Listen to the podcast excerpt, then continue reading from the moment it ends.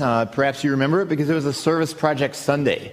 On Service Project Sundays, we cancel all classes for all ages and instead meet in Fellowship Hall to work on a service project together. And so it was a Service Project Sunday.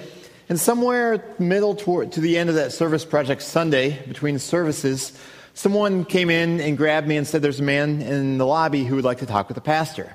And I always kind of wonder, okay, what's this going to be about? Um, someone wanting to talk with the pastor. So I went out there and I started uh, talking with him. He seemed like a nice man. He asked if we could talk a little bit. And so we went down to my office. And once we sat down, one of the first things he said is, I need to talk with you about what the Bible teaches about baptism. I need to talk with you about what the Bible teaches about baptism.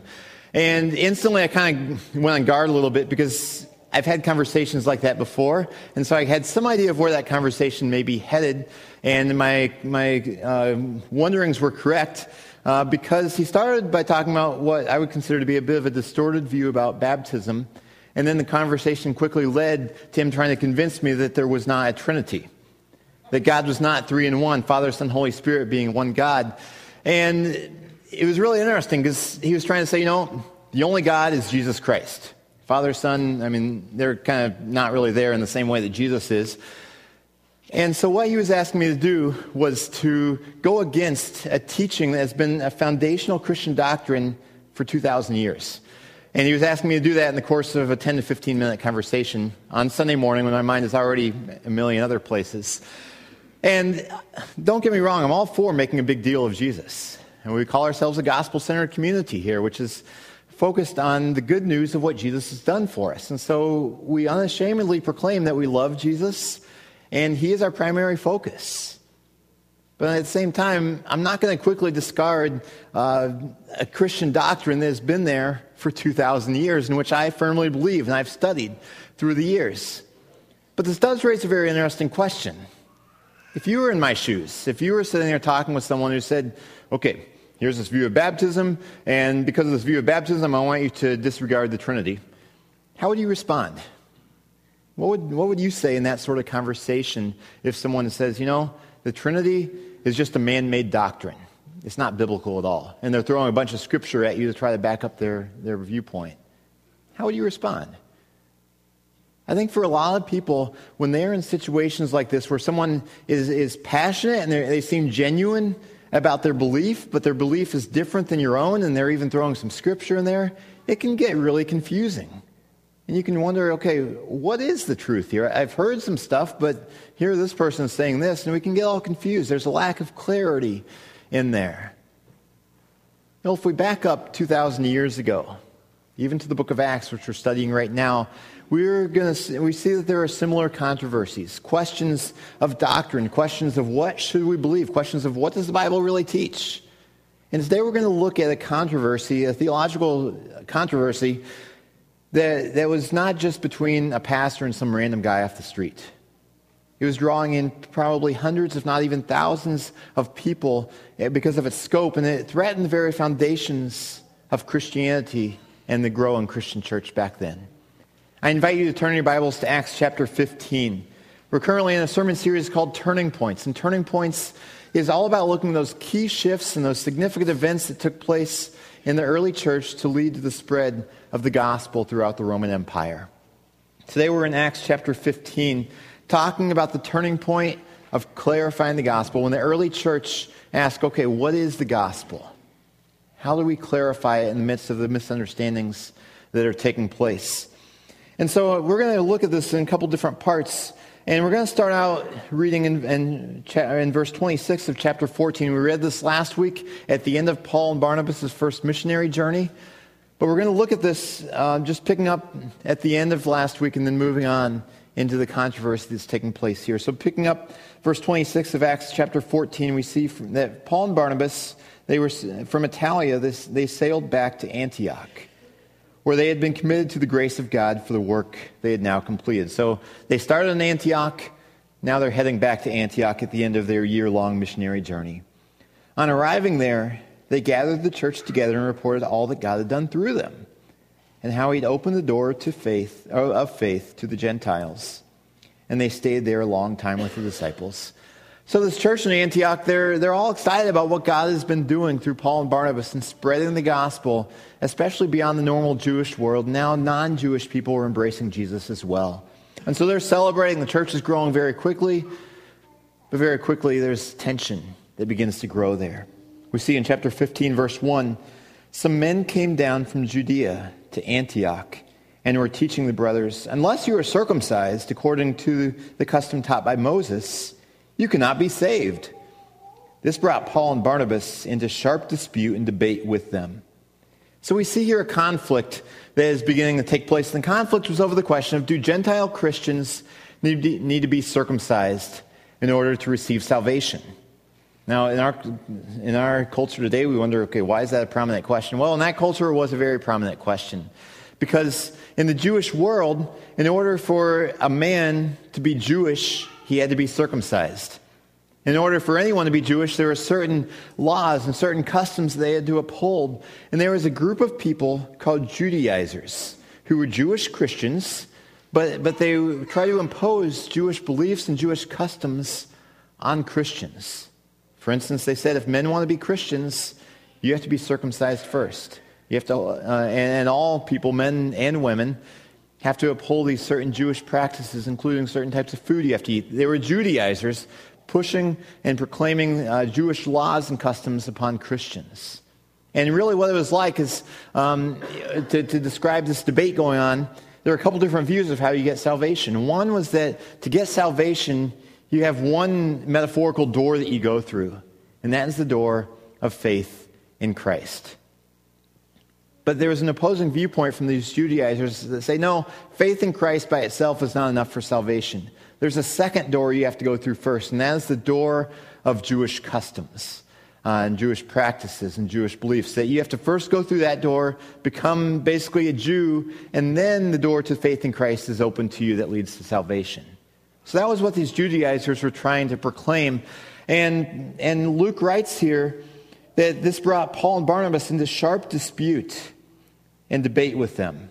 I mean, this was a very animated uh, debate. Um, I mean, they were upset with each other. There were a lot of fireworks and drama around this.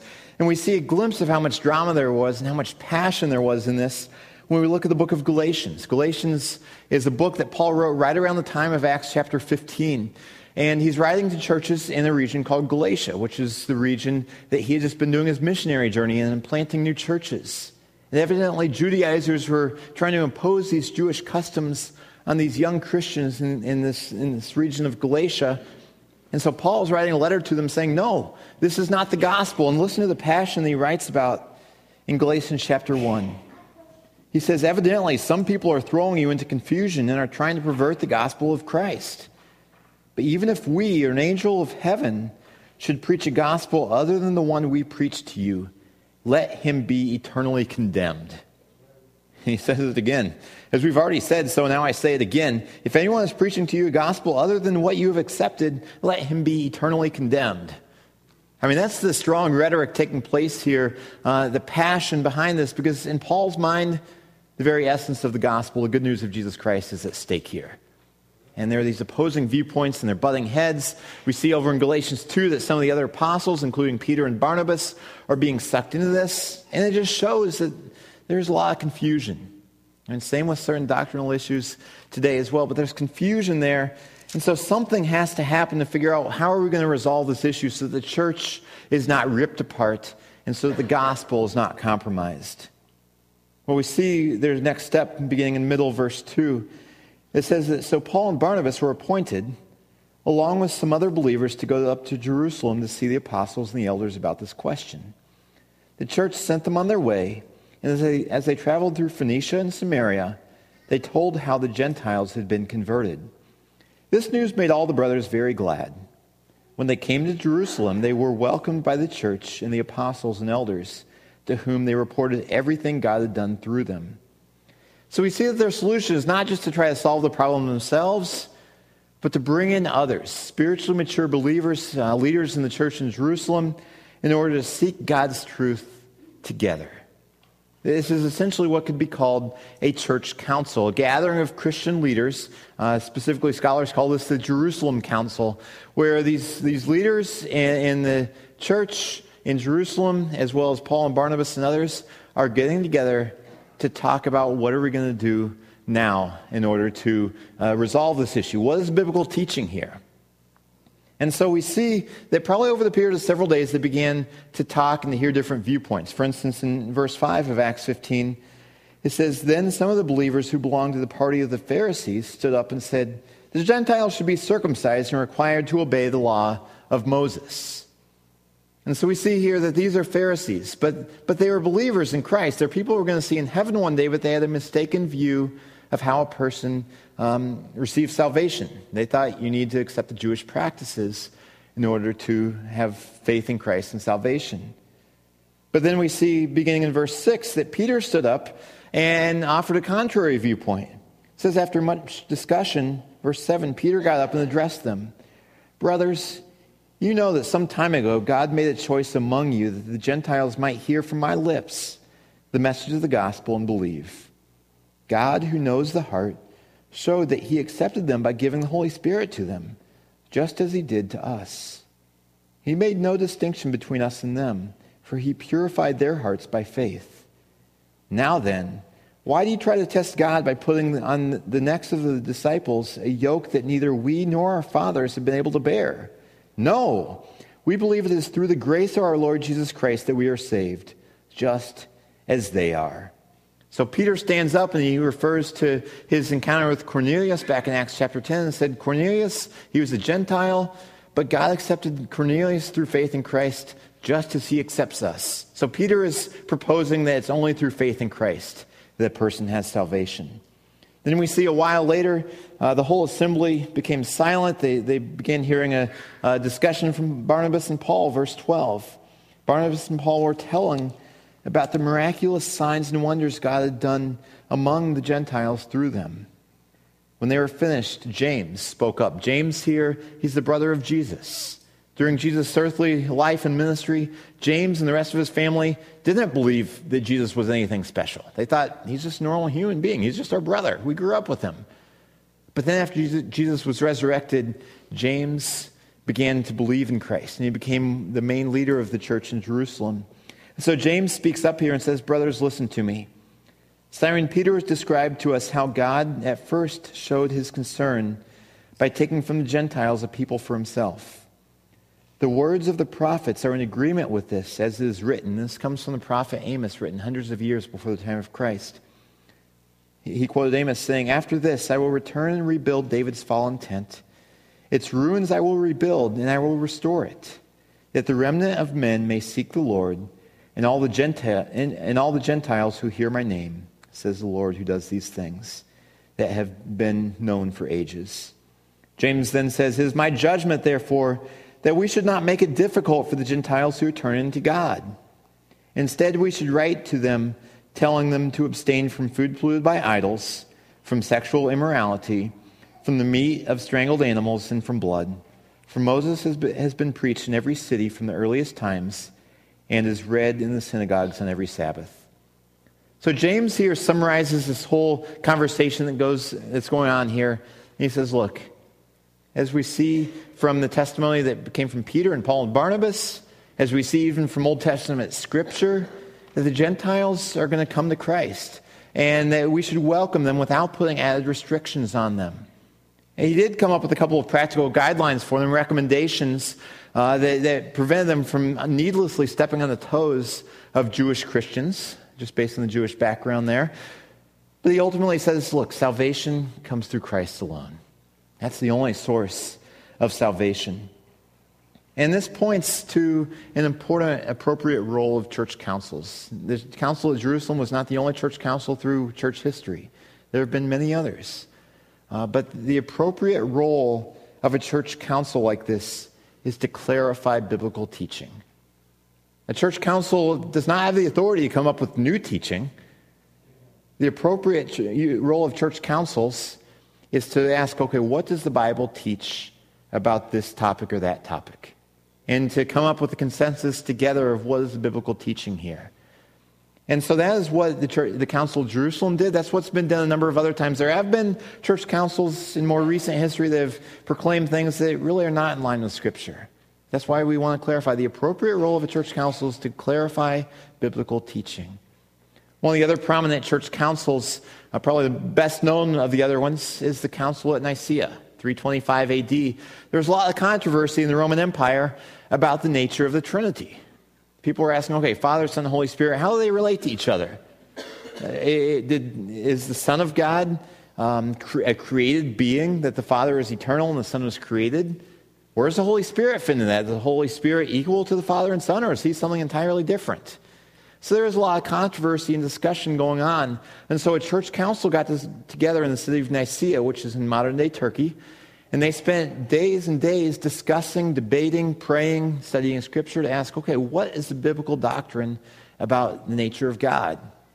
And so after much discussion and much study and much prayer, they understood that biblical teaching is that there's three in one Father, Son, Holy Spirit, who are all one. Now, you certainly find people today who say, well, no, the Trinity is just a man made doctrine. It comes from the Council of Nicaea. For instance, if you've ever read the Da Vinci Code, page 233, uh, there's a statement there that basically says, okay, the divinity of Jesus, Jesus being God, that was an invention of the Council of Nicaea. That's what the Da Vinci Code says. And it says that up until that time, the followers of Jesus just thought that Jesus was an ordinary mortal man. A good teacher, yes, that he died just like everyone else does, and that he was not resurrected. You can look it up, page 233 on the Da Vinci Code.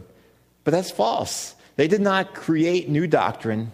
Instead, they sought to clarify in the midst of confusion in the Roman Empire, they wanted to clarify what is biblical teaching. That is what the best church councils do, is clarify biblical teaching. And that's what happened here in Acts chapter 15. Now, looking down in verse 22 and 23, we see what they did next. Then the apostles and the elders with the whole church decided to choose some of their own men and send them to Antioch with Paul and Barnabas. They chose Judas, called Barsabbas, and Silas, two men who were leaders among the brothers. With them, they sent the following letter. And they wrote down a letter uh, containing what, what they understood to be the biblical teaching on these topics. And this points to another important step that church councils oftentimes take. It's the codification of what they understand to be clear biblical teaching. Codification is a fancy word just saying they're putting it into writing so that you can't question uh, what the outcome was. It's important to put stuff in writing. We have to recognize the Bible is not a systematic theology textbook. Systematic theology asks okay, what does the Bible teach about God? What does the Bible teach about Jesus? What does the Bible teach about salvation? What does the Bible teach about church? What does the Bible teach about end times? And it systematically looks at various topics related to Christian theology. You have to recognize the Bible is not written to be systematic theology. It's all divinely inspired, it's all authoritative, but it was written as divinely inspired historical accounts of what took place, or divinely inspired letters to various churches. And so it's not systematized um, as much as we might like it on, on compiling all the teaching on various topics together into one place. So that's one of the roles of a church council or of other church leaders or, or, or of Christian scholars is to help clarify what is biblical teaching on these topics. And so that's what the, church, the Council of Jerusalem did. They clarified it. The, the gospel says that salvation comes only through faith in Christ. And then they put it in writing and they sent it to the church in Antioch. And other, other church councils have done the same thing. If you've heard of the Nicene Creed, that comes from the Council of Nicaea. But we have to remember that amidst all this, we must ultimately ask not what do humans say, not what does the council say, but what does Scripture say. But insofar as a creed or as a letter like is written here in Acts 15, insofar as it aligns with Scripture, it can be a helpful tool for us. So now listen to what happens in verses 30 and 31. It says that these men were sent off and went down to Antioch, where they gathered the church together and delivered the letter. The people read it and were glad for its encouraging message. And I'll tell you, if I were a Gentile man, I'd probably be glad for that too, to not have to undergo circumcision. But on a broader basis, this, this would be incredibly encouraging to know that the gospel teaches that salvation is only through faith in Christ. And, and what they've done here is clarify the gospel. The clear gospel is that salvation is by grace alone, through faith alone, in Christ alone. Just as Pastor David was talking about earlier, you don't need to add anything to it. Adding anything to it in order to try to earn God's favor doesn't work. It's not biblical. All that you need is grace alone, through faith alone in Christ alone. That is how we get salvation. And it's important for us even today to keep clarifying the gospel message. Because it's easy for the gospel to get kind of muddy and kind of confusing sometimes. So we need to understand the gospel does not say, follow these religious rules and then you will get into heaven. No, the gospel says the only way we can get into heaven is look to what Christ has already done. The gospel is not the same as the golden rule. Uh, the golden rule is nice. There's a lot of biblical precedent there of doing to others what you want done to yourself. But that's not the gospel. The gospel doesn't say, okay, if you follow God and try to honor Him, then you will be healthy and wealthy and wise and all these things. That's not the gospel either. There are a lot of blessings that come through the gospel, but it's not an automatic promise that you're going to have prosperity in your business and be healthy and instantly have peace everywhere all around you. The gospel says that Jesus loves us, and he loves us so much that he came to die for us, and that we can have a restored relationship with God and with uh, brothers and sisters in Christ through faith in him. So, uh, in wrapping up a question for us, what do we do when we face confusing circumstances? If someone came in to you and said, oh, you know, the Trinity isn't real, um, it's just a man made doctrine, how would you respond? How would you respond to other objections or questions that people raise to uh, Christian beliefs? I want to challenge you and encourage you to do what the people in Acts 15 did. First of all, um, they ask, What do the Christian leaders say about this topic? You have to recognize if, if you face a question, I guarantee it's not the first time in human history that that question has ever been asked. It's probably something that's been worked through um, many different times by many people who know far more than we do about Scripture. And so it can be very helpful to ask, okay, what do the Christian leaders say about this? Whether it's the church councils of the past, whether it's current uh, teachers at seminary or even pastors. But the second question is, what does the Bible say? And we see that in Acts 15, they did both. They went and convened a, a council at Jerusalem, and they ultimately asked, what does Scripture say about this topic? Because Scripture is our final authority in everything. And back to that man on, on April, April 7th. I, I expressed to him, you know, you're not going to convince me in 10 or 15 minutes when my mind's already elsewhere to, to completely throw aside some doctrine that has been held for 2,000 years. If you'd like to talk further, please come back during this week. But he wasn't interested. He just wanted to come in, kind of drop the bomb, unload the stuff, and then walk back out. But I did try to point him scripture. I pointed out some scriptures that, um, that contradicted the things he was saying. And he just kind of dismissed them. In the back of my mind was the Council of Nicaea about, you know, this thing was worked out 1,700 years ago. It's been upheld so many times, but the Bible teaches it. But, but he wasn't having any of it. He just walked out and said, I mean, it was a cordial meeting. I mean, he, he was a genuinely nice guy, uh, but he's just a little mixed up on some of these things. But it's important that we know why we believe what we believe.